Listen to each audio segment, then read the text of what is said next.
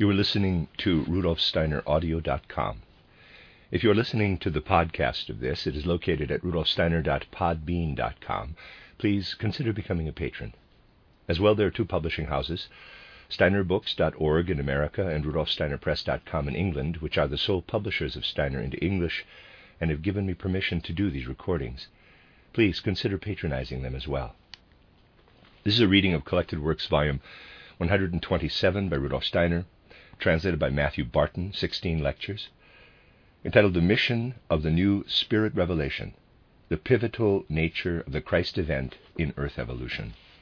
This is Lecture 4, entitled The Connection of the Bodies of the Human Being with Humanity's Evolution and Human Biography, the Son of God and Son of Man.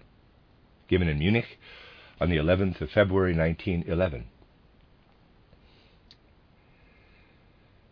As we study spiritual science, we first acquaint ourselves with what we call the human being's different levels or aspects, distinguishing the physical body, etheric body, astral body, capital I, and so forth. To many it might seem that by doing so, by ascertaining that we are constituted of these different bodies, we have already to some degree encompassed the whole of human nature. Many do indeed think that they possess the most intrinsic and essential knowledge about the human being once they know this. Once they can list these various aspects or levels, as well as knowing how each of these behaves as it passes through diverse incarnations. On the one hand, while it is necessary for us to take these bodies as our point of departure, we must recognize that this is really still only a first and very preliminary step. You see, it is not a matter only of us being constituted of these seven or nine aspects, but the key thing is how the different levels interrelate, how each stands in relation to the other. In fact, this interrelationship does not remain constant for all human beings and in all eras, but varies. Above all, this interrelationship of the human bodies changes over the long course of human evolution.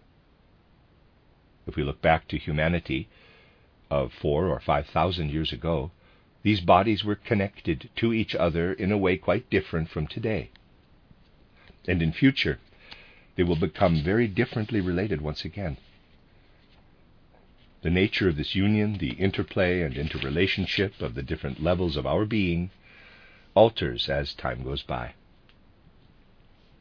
Our continual sequence of reincarnations gains significance by virtue of the fact that as we pass through our own individual evolution, from incarnation to incarnation, in the course of the whole of the Earth's evolution, this complex of physical body, etheric body, and astral body evolves in its interrelationships.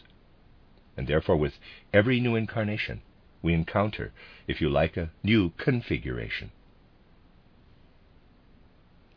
Because of this, by virtue of this encounter with a repeatedly new configuration of our bodies, we keep having new experiences. What I mean can be illustrated by considering an ancient point in time with our own era.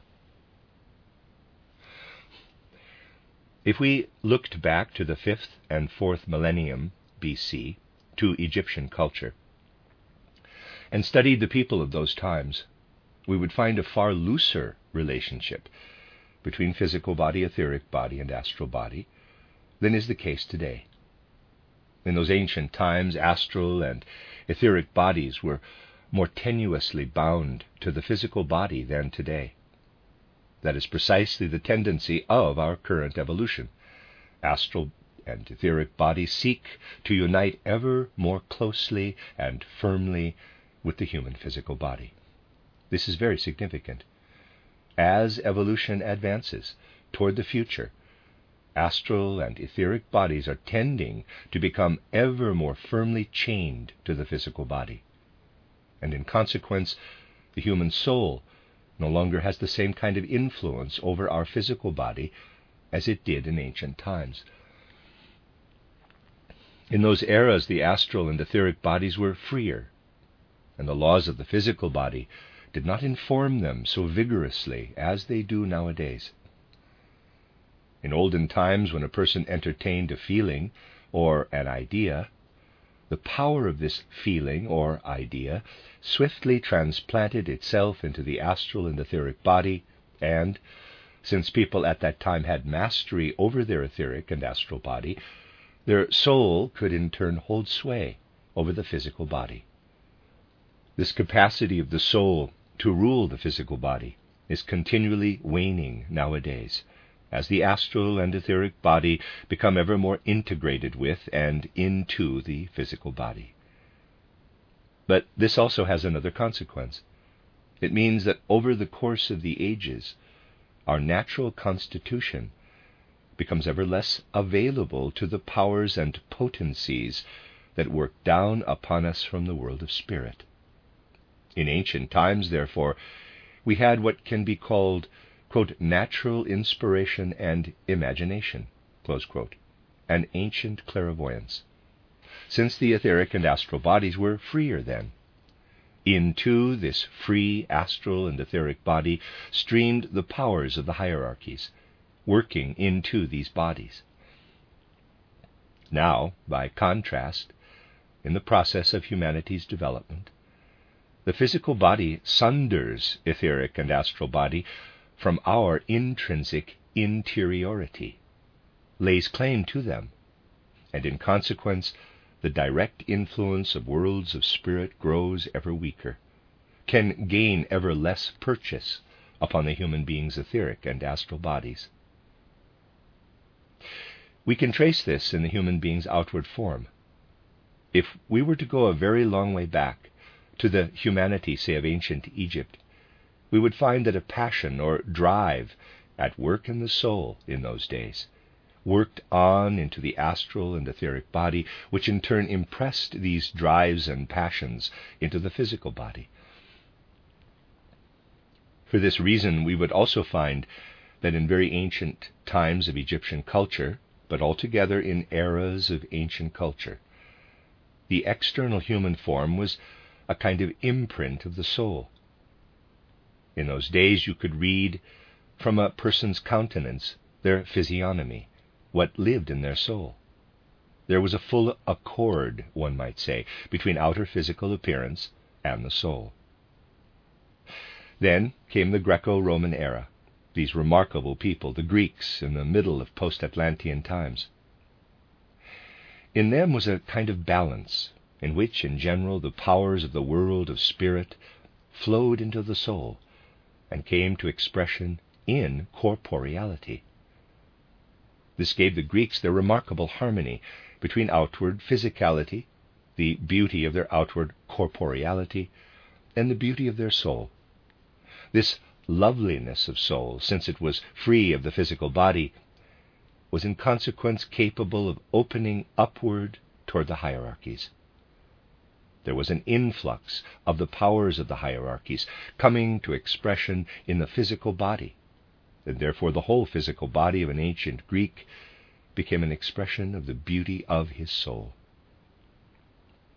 Thus we find that to a great degree a transpersonal quality came to expression in the human body in the Greek era, a universal human quality. In the future, and this is the important thing which we now inscribe in our souls, this will change radically. In future, the human physical body will assert itself more forcefully, will chain astral and etheric bodies to itself. Only if we consciously approach the world of spirit, absorbing ideas, concepts, and feelings from it, as we are now beginning to do, in the spiritual movement, can we then ourselves develop the powerful forces that formerly flowed into the physical and etheric body from the hierarchies? As the future approaches, we can only retain mastery of our physical body by consciously drawing strong powers from the spiritual world that can overcome the resistant energies of the etheric body bound up as this is so closely with the physical body. We can put it like this In ancient, pre Christian times, human beings were endowed with a natural capacity to act upon their physical body. In future, people will only have this capacity if they themselves do something to ensure it. But in consequence, a different and distinction will increasingly become apparent within humanity between those who reject spiritual teachings and insights and those who gladly, willingly, and instinctively approach such knowledge. As we know, the latter group as yet remains small. But this division will occur between those who reject the spiritual and despise it, and those who willingly embrace spiritual movements, initially through a certain kind of instinct. This will become apparent in the features of those who resist spirituality. They will have no power over their gestures, their physical exterior. It will become clear that their physical aspect is stronger than they are themselves. By contrast, it will be evident that those who embrace spiritual teachings will acquire strength to overcome the resistance of their physical body. In their outward form and development, human beings will in future display very different characteristics from those of ancient times. Returning once more to the ancient world, we can say that in the Egypt of the 5th or 4th millennium BC, children at birth did not yet appear properly human. They looked as if an angel had landed, as if the child had received its soft bodily forms from the world of spirit, as the direct expressions of the spiritual within the physical. As these children grew, they became ever more human in appearance. They developed downward into humanity. In the Greeks, we find a great similarity between people at a younger and older age. Already in early infancy, one could observe the imprint of a universally human quality which continued as the child grew. For this reason, it is right to see the Greeks as a kind of childlike people. In future, it will become ever more apparent that at birth children, and especially the most significant individuals, will be ugly, truly ugly, compared to the ideal of Greek beauty. But the more a person acquaints themselves with spiritual ideas, the more their form and figure will acquire a characteristic appearance. What was at first vague and undefined, or even ugly in the child, will transform as they become acquainted with spiritual ideas. It will be noticeable how a person's features express ideas and concepts drawn from the world of spirit. This will increasingly grow to be the case. What manifests in the outward features of humanity sometimes appears in a compressed form in art. It is true to say that the material for the humanity that is to advance toward the future is, as it were, drawn from the European peoples whereas the material for a humanity that once had the old kind of sway over the physical body arose in southern lands. In art, too, in Greek art, we find an expression of universal human beauty. Greek sculptors endowed even the figures of their gods with the expression of human beauty, and this continued right up to the Renaissance of southern Europe. If you compare a Madonna by Raphael to one painted in northern lands, you can see that art prefigures what is actually to come. Here you have the more characteristic form, a predominance of characteristic qualities. In the echoes of Greek art, beauty appears as a self sustaining quality. A strong inwardness of soul is what humanity will require in the near future. We are advancing toward such an era and this very fact must be connected with another that these different bodies of the human being possess a different interrelationship at different eras of evolution. In the past, they were more loosely connected, but now the lower aspects are becoming ever more closely bound up with one another. Now, various things are connected with this fact, and in our time they can become a very tangible reality for an attentive observer of life. For instance, the inability of some people to form concepts that correspond with the world's realities.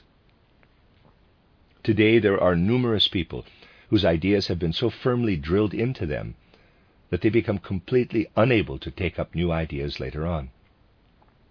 What causes this? The elasticity of an etheric body that is less firmly connected with the physical body enables it always to absorb new ideas. An etheric body strongly bound up with the physical, on the other hand, first acquires a sum of concepts, and then the physical body reciprocally imposes upon the etheric body the definite form it has thereby acquired. Thus it is that many people in cultured and educated circles in later life can no longer alter what they have inscribed in their brains. Their concepts become rigid and inelastic. Their etheric body can no longer free itself. The physical body will not let go of it. This tendency can then only be overcome by the strength and penetration of spiritual concepts and ideas. You see, here people have to overcome a cosmic tendency through their own powers. This is, in fact, the human mission to overcome a cosmic tendency by our own efforts. A comparison can help clarify what I mean. Imagine a plant pervaded by sap, which renders it fresh and green. Let the plant's sap and moisture stand for the etheric body, and the rest of the plant for the human being's physical body.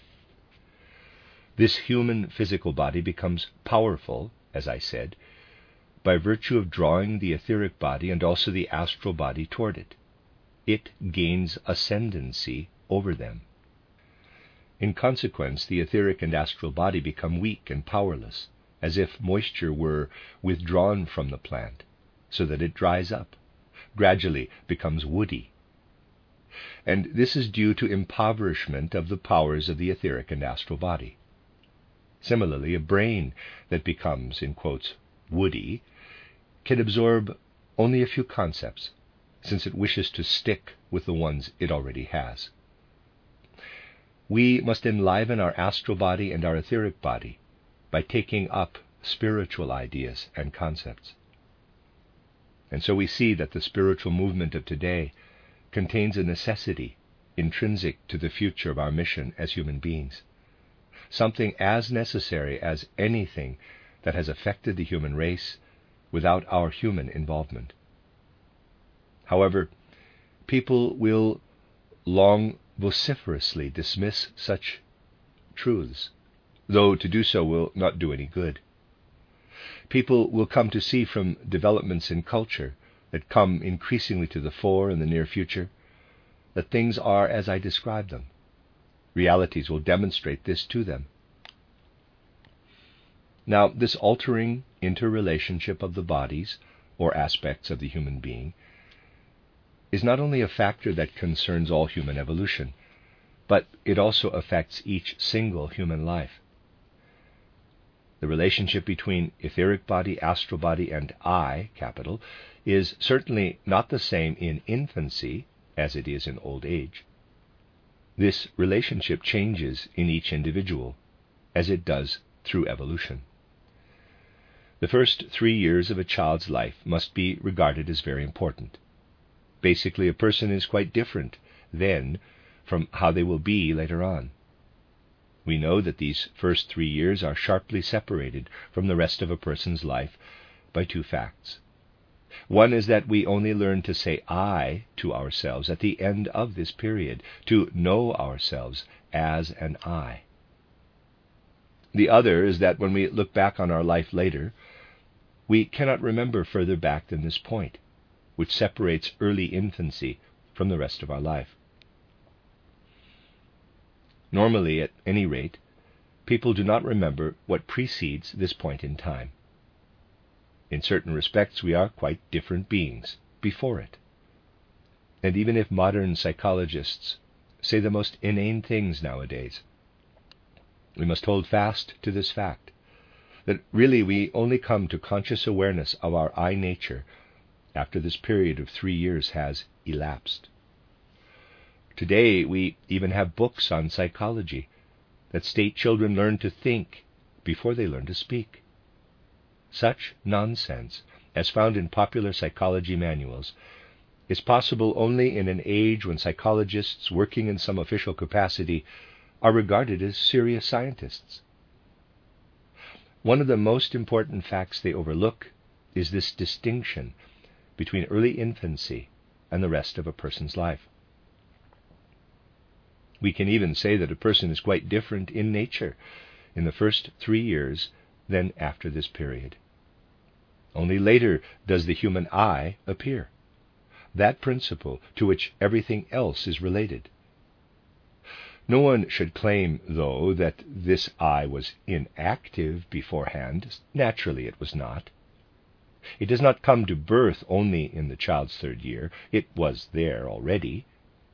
But it had a task different from engaging in the activity of consciousness. What task did it have then? It is the most important spiritual factor in developing the child's three sheaths the astral body, the etheric body, and the physical body. The brain's physical sheath is continually transformed, and here we see the I continually at work. This cannot become conscious because its task at this time is a different one.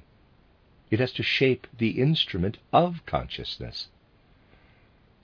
The principle that later comes to our awareness works upon our physical brain in the first three years of life. In a sense, this only represents a change in the task of the I. First, it works upon us, and then within us. It is really a sculptor initially, this I. And what it accomplishes in shaping this physical brain of ours is inexpressible. The I is a mighty artist. But who gives it the powers it possesses? It possesses this power because basically the forces of the next higher hierarchy, that of the angels, stream into it during the first three years of life. This is not a metaphor, but a reality. Our angel, that is a being of the next higher hierarchy, does actually work in us through the I. This angelic being works in the I and through the I upon the human being, forming and shaping us. It is as if we possess the whole stream of spiritual life, as if we float upward to the higher hierarchies, where the powers of these hierarchies poured into us. But the moment we learn to say I, it is as if something in us is separated from these powers, as if we are now called upon to do something that the angels previously did for us. Thus, in infancy, we have something that actually appears as a last echo of what to some degree persisted throughout a person's life in the first post Atlantean period. For almost the whole of their life, or at least for the first half of it, people directly, after the great Atlantean catastrophe, were as infants are today. We can see this clearly in early Indian culture. The great teachers of the Indian people, the holy rishis, were the most childlike of people in early Indian culture. I have often spoken of them conceiving of them in terms of a modern scholar would be very mistaken. If you met them today, you would not think very much of them. You would think they were simple and childlike, naive peasants. Nowadays, perhaps the childlike nature of the rishis is nowhere to be found any longer.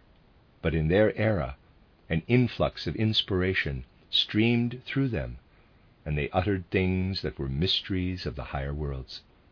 And this was because they really never spoke the word I throughout their lives, at least in the way people do today. They never said I. They were not children as such, therefore, because a child's thinking is as yet primitive. But into this same form of soul life flowed the greatest treasures of wisdom, it was as if a child in their first three years of life were to utter the greatest wisdom. Children do not utter wisdom in this way, or at least not in the sense understood by a portion of humanity.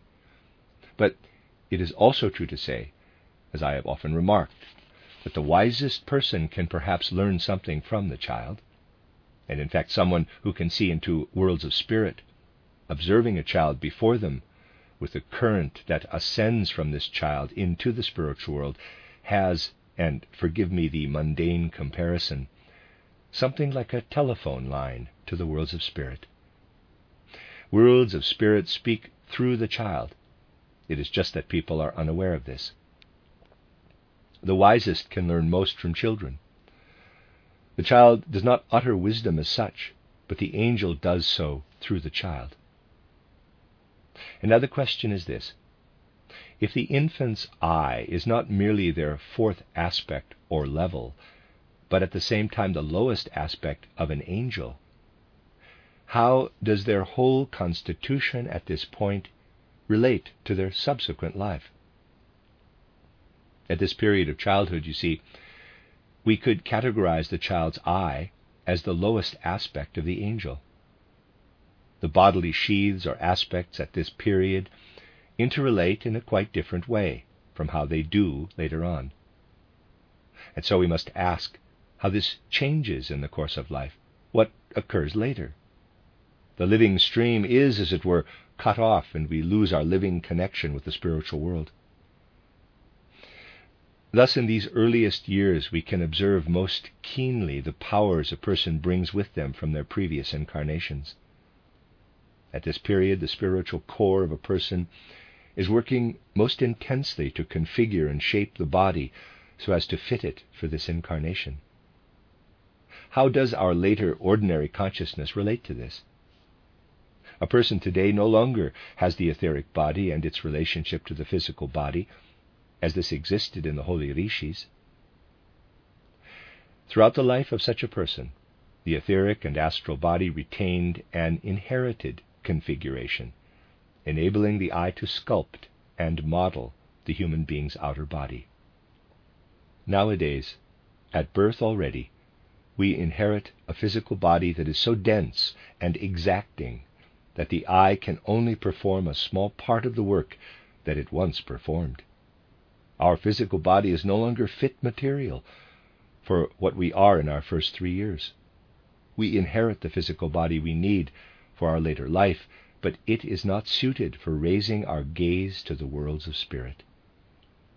The child does not know what is streaming down, and those around him certainly do not.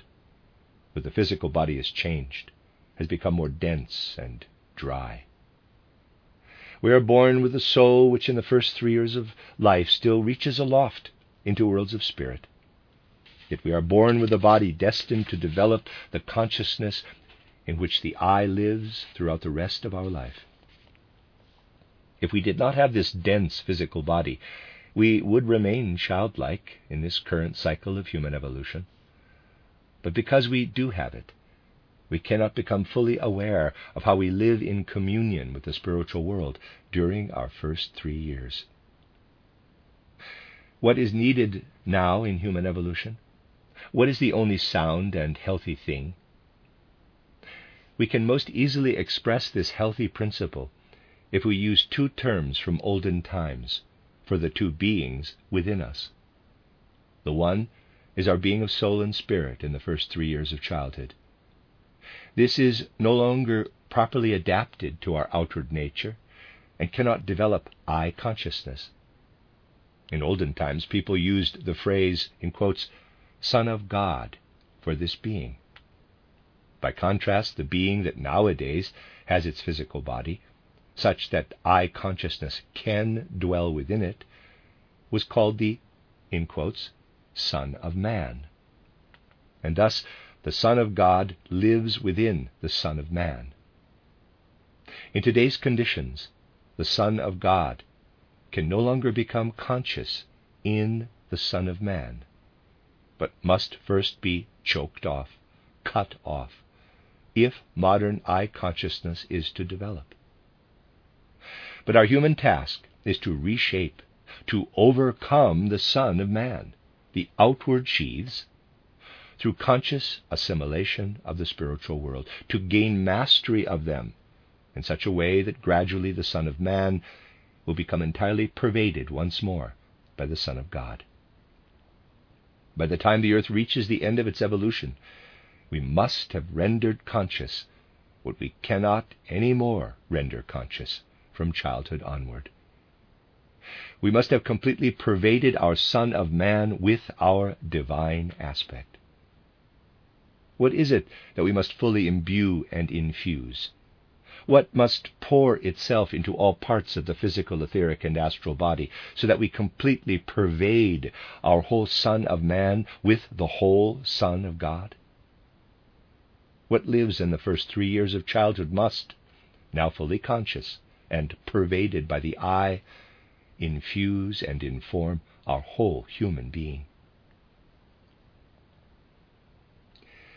Let us assume that a being were to appear before us as an ideal exemplar of what we need to become, to evolve into. What must be fulfilled in such a being?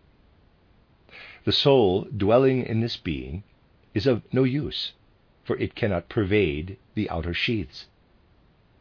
An ordinary person at the present stage of evolution would not be able to realize the human earthly ideal, would not be able to embody it we would have to tear out the soul, and, as it were, have it standing there before us, tear out the soul as it is in the Son of Man, and implant into our being the nature of the soul in the first three years, but now fully imbued with I consciousness.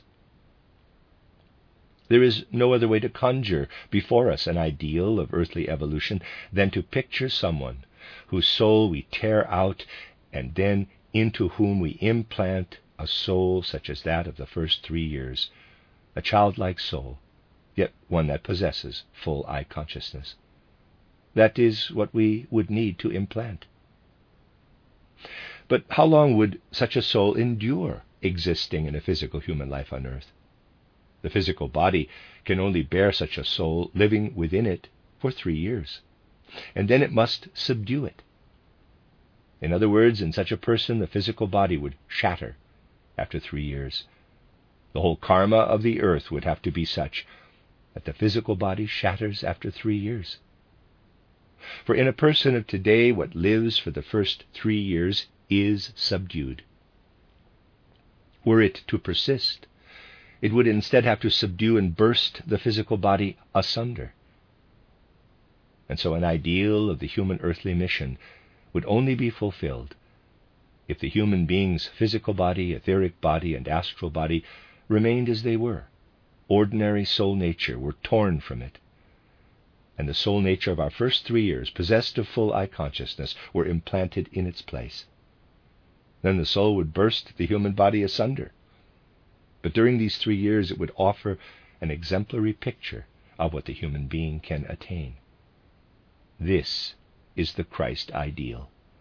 And what occurred at the Jordan, baptism, is the reality of what has been described. What we must understand to be the human ideal was actually presented to her earthly humanity. It cannot be otherwise. The ideal we envisage happened. At the Jordan baptism, the soul under whose sway we are during the first three years of childhood but now fully pervaded by the human I, in full upward connection with the world of spirit, was implanted into a human body whose previous soul had departed. And after three years, this soul from worlds of spirit burst the bodies asunder. In our first three years of childhood, therefore, we have a weak image before us, as it were an entirely revealed picture of the Christ being who lived on earth in the body of Jesus for three years. And if we try to develop within us a human being that is like the young child's soul, but fully imbued with all the content of the spiritual world, then we can form a picture of that I-hood, that Christ being, of whom Paul speaks when he urged upon us the thought of, quote, not I, but Christ in me, quote, the child soul filled with I-hood. then we become able to pervade our Son of Man with our Son of God, and will be able to fulfill our earthly ideal, to overcome all outer nature, and rediscover our connection with the spiritual world. And how should we grow to be? In religious testaments, every saying has multiple meanings. We must become like little children if we wish to look out into the heavenly realms, yet possess also the full maturity of the I. This is the prospect awaiting us by the time the earth has fulfilled its mission. We can feel very curiously moved if we realize how, on the one hand, our physical body is facing a process of increasing desiccation, while on the other, the process of spiritualization is being initiated and will in future overcome the part of us that grows arid.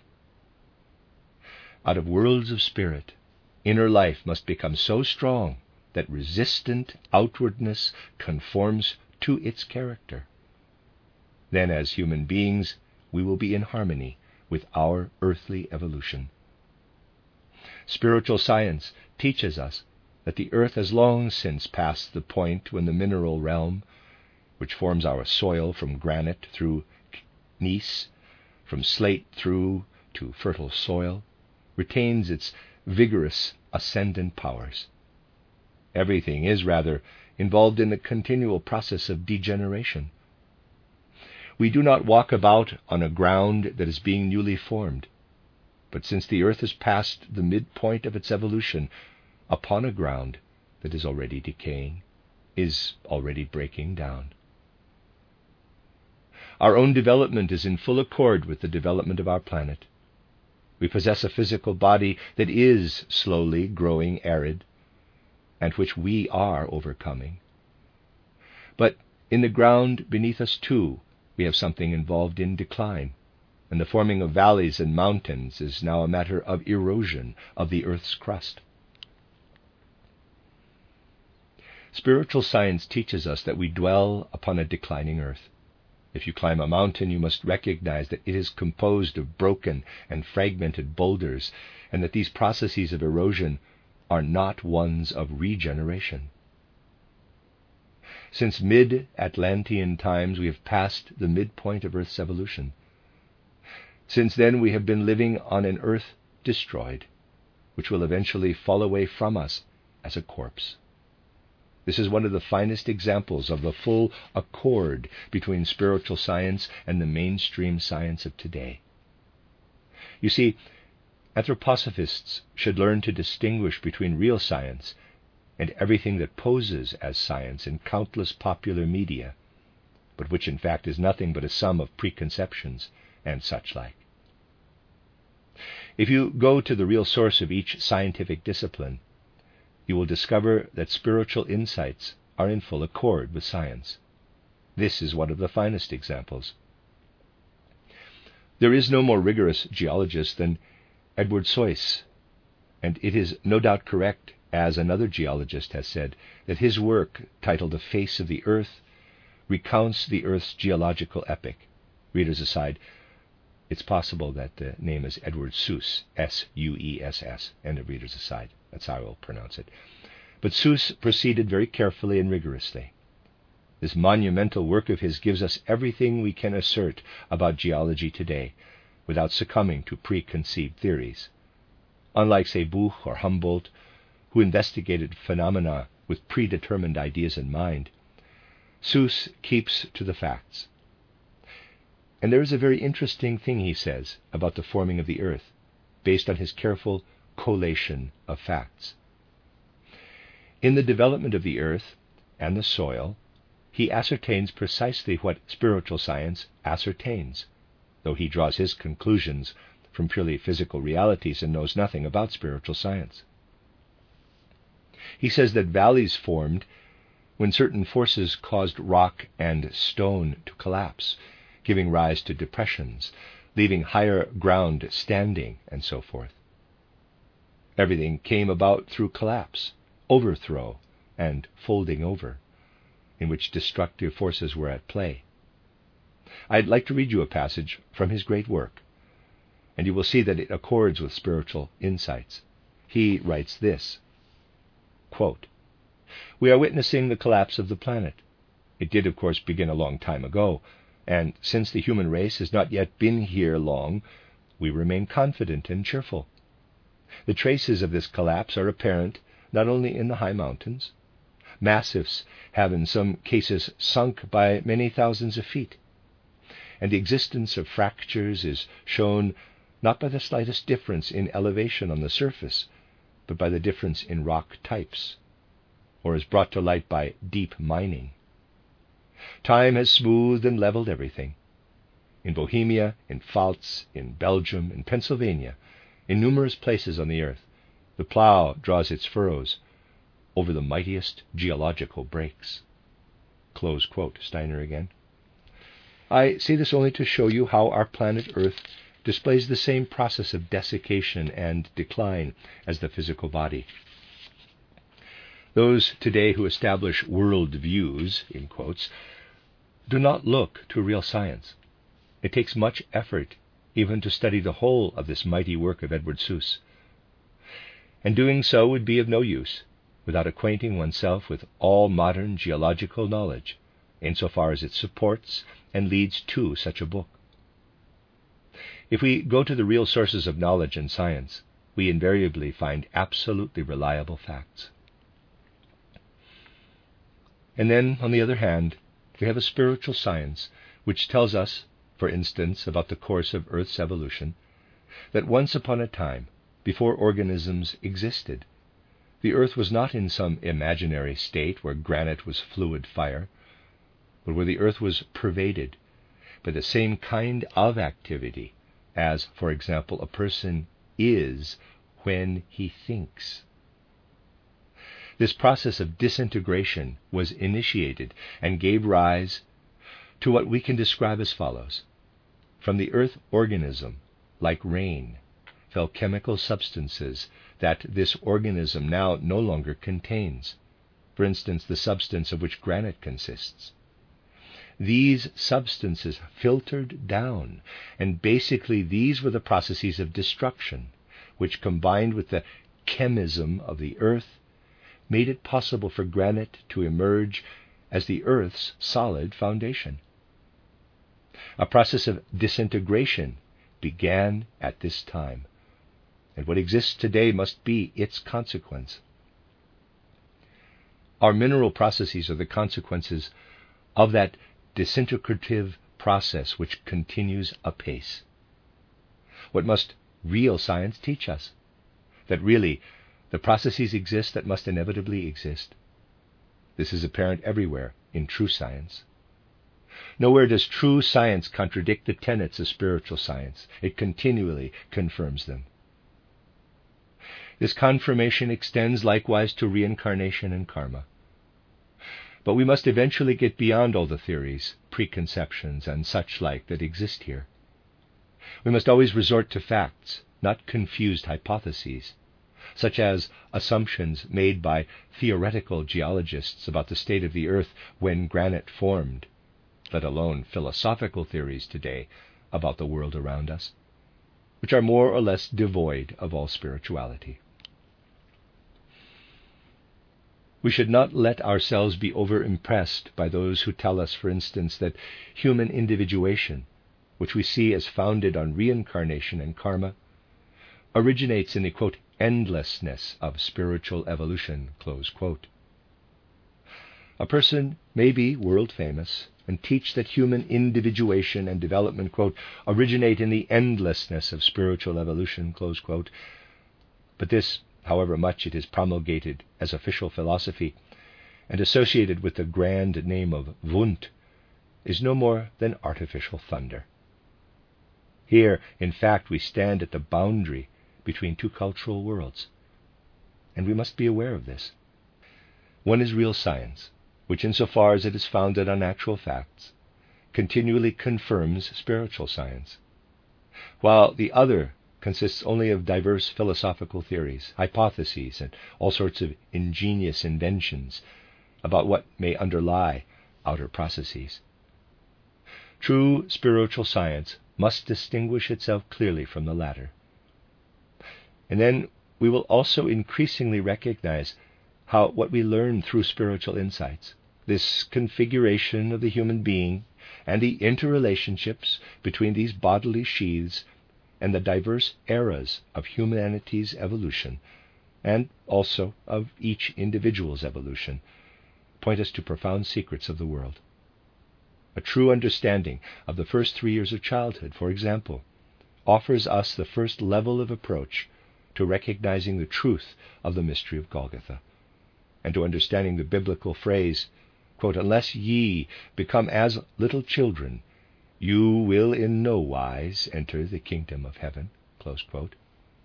The end of Lecture 4.